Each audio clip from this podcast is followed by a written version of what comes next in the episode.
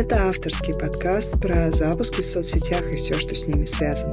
Не забудьте открыть окно перед прослушиванием, ведь будет душно.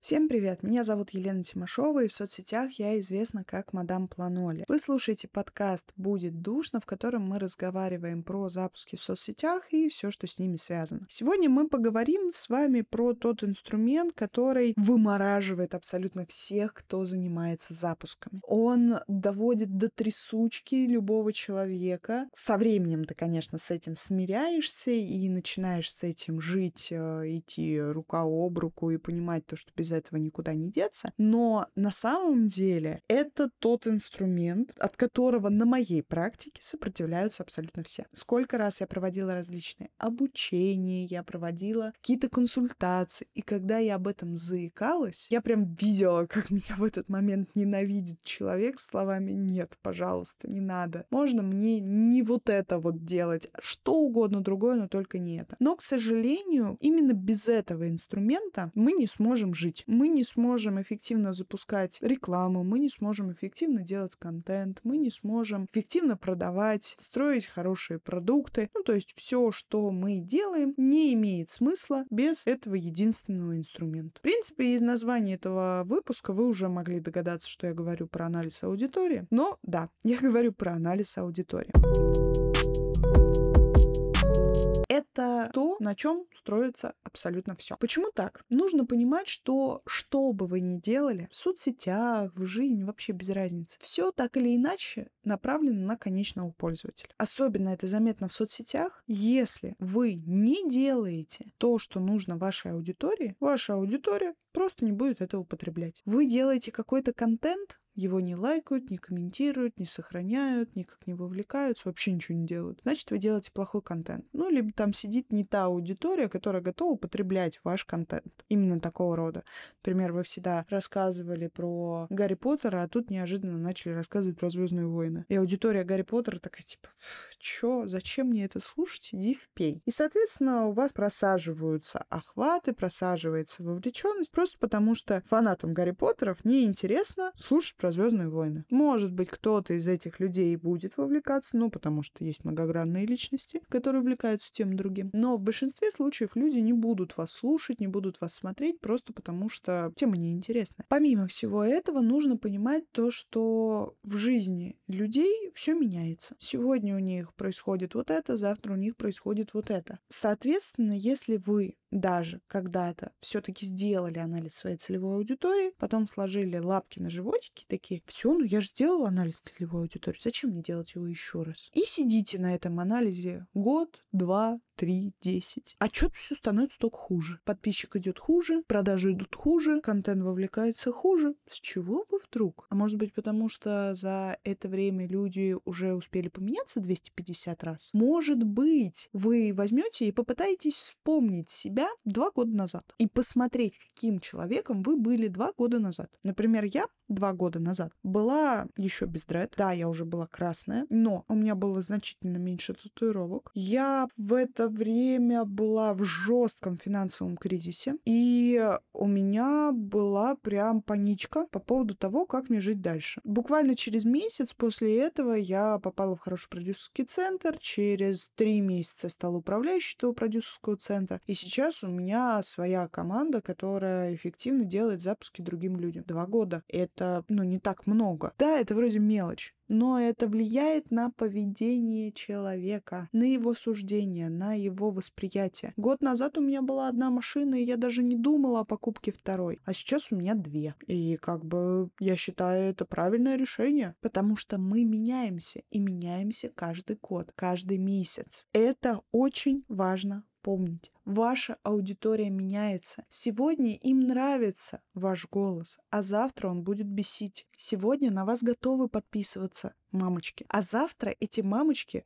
вас просто разнесут в пух и прах. Сегодня ваши полезные рилзы интересны людям, они их сохраняют, смотрят, комментируют, а завтра им это уже не интересно, и ваши мотивационные рилзы работают на продажи и на подписку лучше, чем полезные рилзы, которые вы записывали анонсировали буквально месяц назад. Это нормально. Мы живем в эпоху, когда люди потребляют контент очень быстро. И, соответственно, из-за того, что они его очень быстро потребляют, они очень быстро сами и меняются в своем восприятии этого контента. И в связи с этим, если вы будете стагнировать, если вы будете стоять на одном месте, такие, ну все, я же проанализировала аудиторию, я, значит, буду по ней работать, то как бы и ваши продажи, и ваше развитие будет также стоять на одном месте. Очень важно уметь общаться со своей аудиторией, выявлять ее боли, желания, какие-то возражения, страхи. Вам нужно понимать, с чем вы работаете. Как только вы понимаете, с чем вы работаете, как только вы понимаете, к чему стремятся ваши подписчики, что они хотят в итоге получить, что у них сейчас болит, какие их основные проблемы в той теме, которой вы вещаете. И вообще, есть ли у них проблемы в этой теме. Как только вы поймете, чего они боятся, вы сможете проще создавать контент, вы сможете проще продавать. Всегда привожу этот пример и приведу его еще раз. Когда в начале этого года я запускала свое наставничество по запускам, я проводила проблемное интервью. Я была абсолютно уверена, что те люди, которые сидят у меня в блоге, они хотят запускать свои курсы. Когда я начала общаться с людьми, я опросила практически 20 человек, 90% из этих людей сказали, что они хотят запустить свои консультации так, чтобы у них было расписано на месяц вперед. Они не хотят запускать свои крупные инфопродукты. Они хотят научиться запускать свои мастер-классы и консультации. Все. Ну и понятное дело, то, что мое предложение «научу вас запускать свои курсы» совершенно бы не сработало на этих людей. Им это не нужно, у них это не болит. Поэтому если вы считаете то, что можно взять и без анализа аудитории запустить продукт, в принципе, да, можно, но только в очень узких нишах. Например, у меня есть клиентка Лена Санта-Банана,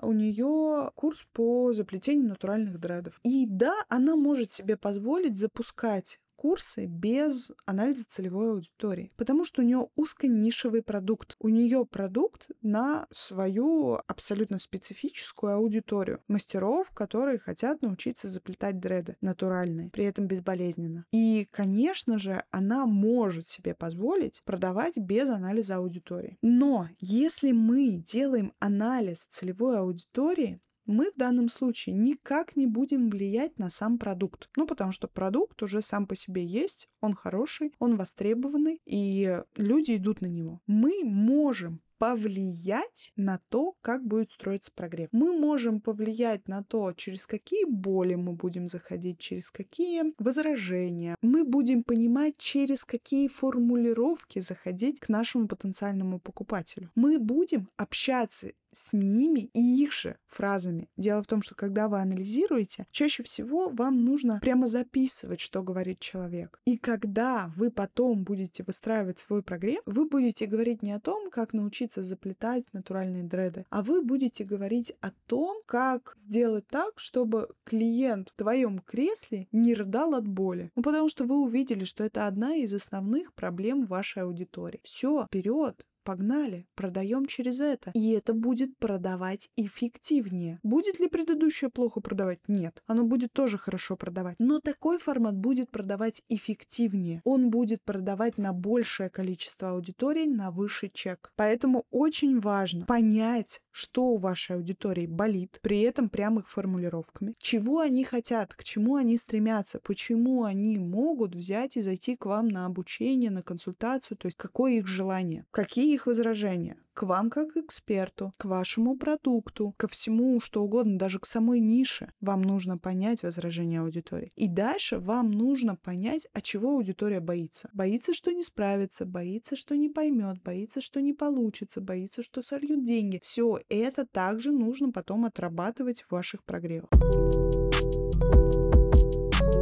Форматы анализа аудитории бывают совершенно разные. Это может быть опрос в сторис. Давайте возьмем на примере запуска инфопродукта по самозапуску. Для меня это сейчас актуальная тема, поэтому будем на ее примере. Вы можете в сторис спросить сначала стандартные вопросы. Что нравится в блоге, что не нравится в блоге, как давно подписаны, какой контент больше нравится, там, посты, сторис, рилзы, почему вообще подписаны на меня, чего не хватает в блоге, может быть, какую-то хотели бы добавить рубрику, либо добавить в целом какую-то стилистику, почему бы нет. Дальше мы уже переходим точечно к нашему продукту. Есть ли у вас свои инфопродукты? Если да, то какие? Что вам удается лучше, что вам удается хуже? И какая, например, выручка с последнего продукта? Здесь очень важно не делать огромную просто анкету в сторис, потому что чем дальше вы будете идти, тем меньше будет ответов, то что людям будет становиться скучно. Лучше всего это 5-6 вопросов в общей сумме. Это количество людей в сторис осилит. Но важно понимать, что, естественно, отвалы будут в любом случае. Второй вариант — это Google форма, в которую вы берете и закидываете ваши основные вопросы. Вы берете, уточняете у аудитории, в принципе, всю ту же самую базу. Кто вы, что вы, почему вы, откуда вы пришли, как вы обо мне узнали и так далее. Можно перейти в описание к этому подкасту. Там я закину свою Google форму, которую я запускала совершенно недавно по поводу как раз-таки анализа аудитории для продаж курса по самозапускам. Можно посмотреть вопросы, ну и пройти, почему бы нет, мне будет приятно. Посмотреть вопросы, взять ее за пример и эффективно ею пользоваться практически каждый день в своих анализах аудитории. Там такие достаточно универсальные вопросы, которыми вы можете пользоваться. Третье — это проблемное интервью. Это урезанный формат CustDev. Давайте сначала про CustDev. Это четвертый формат. CustDev — это полноценное долгое интервью, в которых вы полностью распаковываете вашего подписчика, вашего потенциального клиента. Вы у него спрашиваете про его боли, про его точку А, про его точку Б, про его возражения, про его какие-то страхи, про его стремления, как он видит себя в будущем. То есть вы крутитесь все вокруг продукта. Вы выясняете его опыт. Вот вы когда-то покупали такого формата продукта или нет. Если покупали, что понравилось, что не понравилось. Если не покупали, то почему не покупали. Выясняете его актуальные боли. Это достаточно большое такое крупное интервью, которое обычно занимает около получаса, когда у человека мусолите и выясняете у него все абсолютно детали. И его проводить, честно признаюсь, достаточно сложно и практически невозможно проводить самостоятельно. То есть это лучше всего брать какого-то человечка, который сядет и будет общаться от вашего лица. Не потому, что вы не сможете это вывести физически, а просто потому, что человек вам в глаза на CustDev скажет меньше, чем какому-то третьему лицу. Тем более, если будет говориться о том, что финальному клиенту, ну, то есть вам, информация будет передаваться анонимизированная. И тогда человек, он больше раскрывается и спокойнее об этом всем говорит. Проблемное же интервью, возвращаемся к нему,